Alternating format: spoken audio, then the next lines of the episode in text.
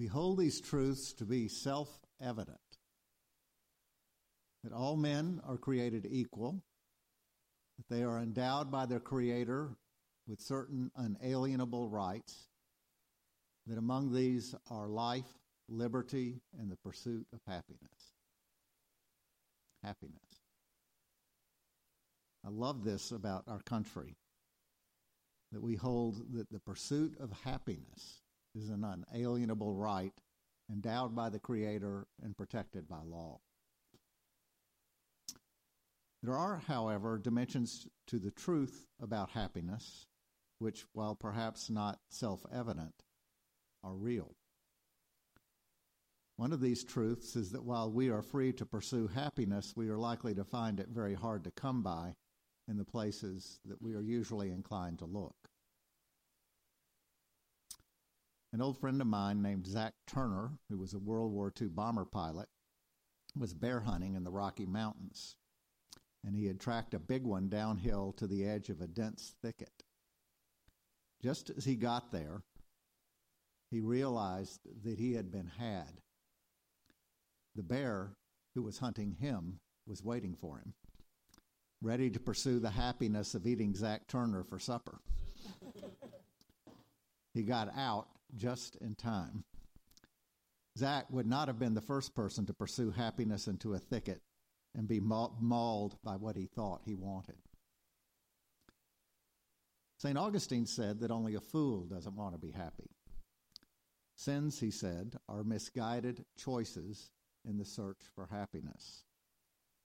And he warned that it is our nature to make misguided choices time after time after time.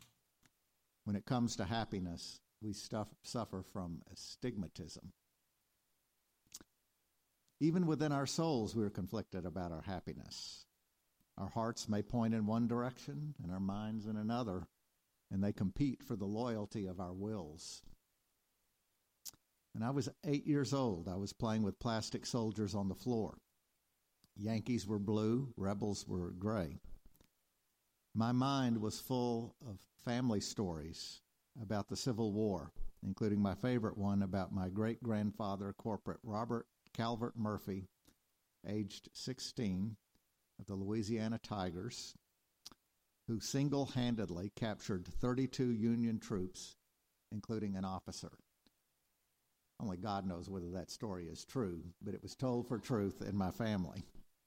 It was true for sure that he was wounded at Gettysburg and taken prisoner and had to walk back from Long Island when the war was over. I love the South. But this was also 1963 in Mississippi when justice was on the line, and it took courage to be a liberal. And my parents were liberals.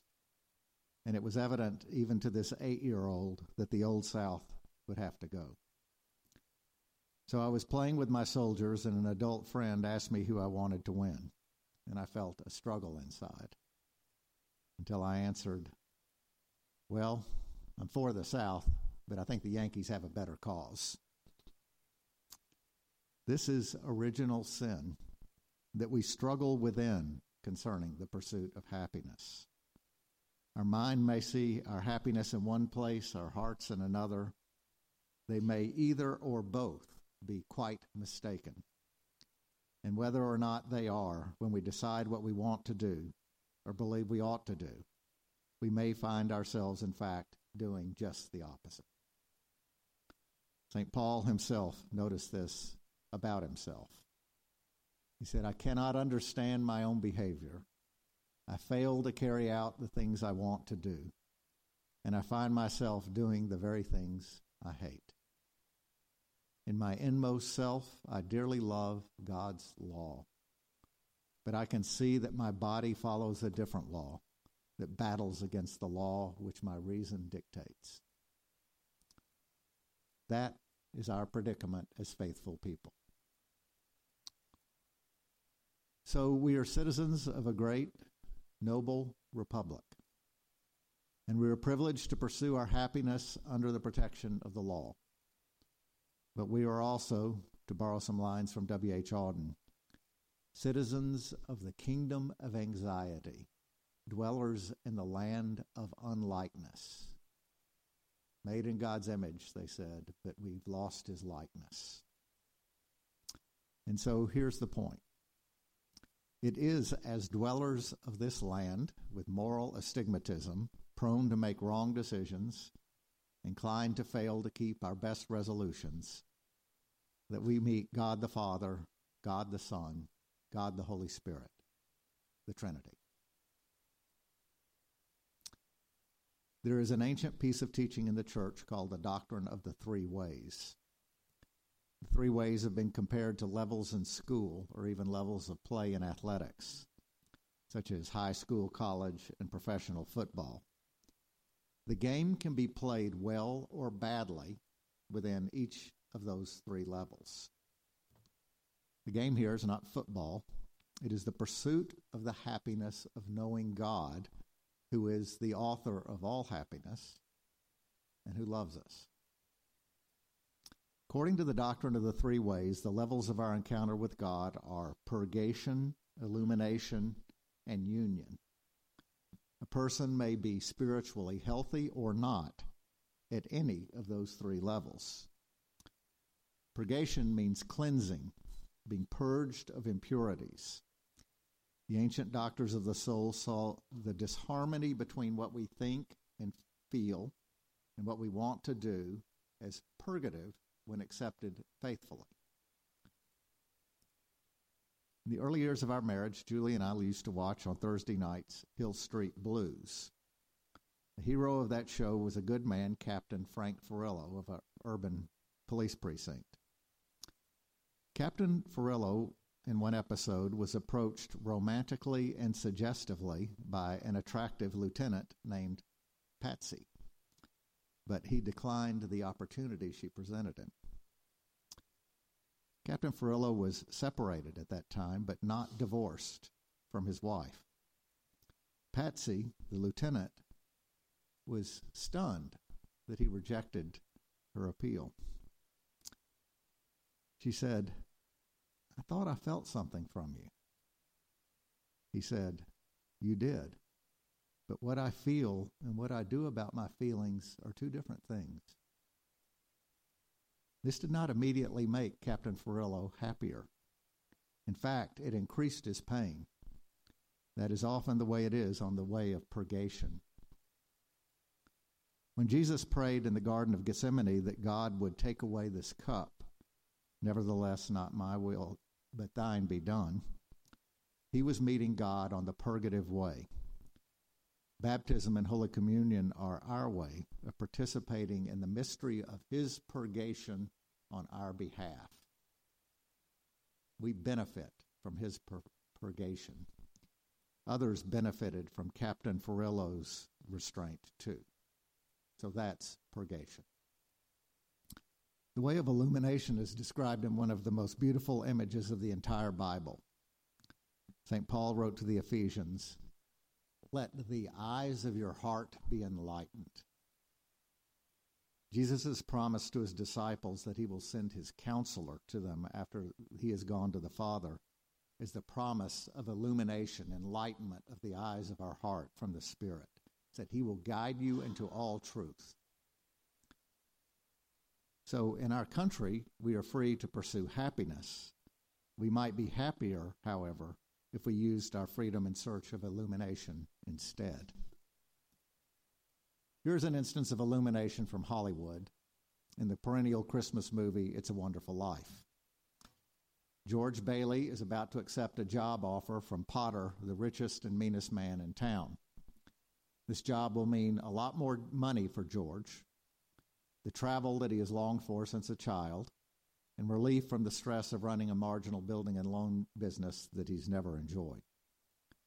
Happiness suddenly is there within his grasp. George Bailey, your ship has come in, says Potter. But then comes the moment of illumination. And George realizes that he is just on the verge of selling his soul. He throws down the cigar that Potter had lit for him and he walks away. This also did not make George Bailey immediately happy. When the Spirit of truth comes, Jesus promised, He will guide you into all truth. That is illumination. I think that prayer is always answered.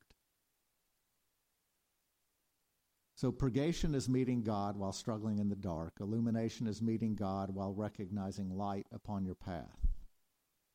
So, union is participation in the love of God, for God, for one another, and even for ourselves. Even for ourselves. Bernard of Clairvaux described four stages of towards spiritual perfection. Stage one, I love myself for my own sake. We don't have to work at that, we're born with it. Stage two, I love God for my sake. It's the point where we realize that religion might we might might be able to actually get us something. Stage three is I love God for God's sake. That's piety. And four, perfection, Bernard said, is when I learn to love myself for God's sake. That's perfection. We are in wedding season now, almost one every week through mid July. Marriage is intended to be an instance of such participation in the love of God and a sign of it for others. We say it signifies to us the mystery of the union between Christ and his church. Marriage is by no means the only relationship in which two people may find union with God through participation in his love. But it ought to be the safest. If both are searching for the love of God and the way that they love each other, it is less likely that either will be crucified. Our ancestors in the Christian faith did not talk as much about the pursuit of happiness as we do. Perhaps that is because, on the terms that we are apt to seek it, through good health, long life, lots of leisure, and romance, happiness seemed more often than not out of reach for them. Happiness appears to be closer at hand for us. As for me, I'll take it whenever I can get it and try to remember to be thankful for it. Happiness, however, is an elusive prey, hard to catch and harder still to hold. So appearances can be deceptive. As we pursue happiness, we best do so with the words of Jesus in mind, words which are warning, promise, and invitation.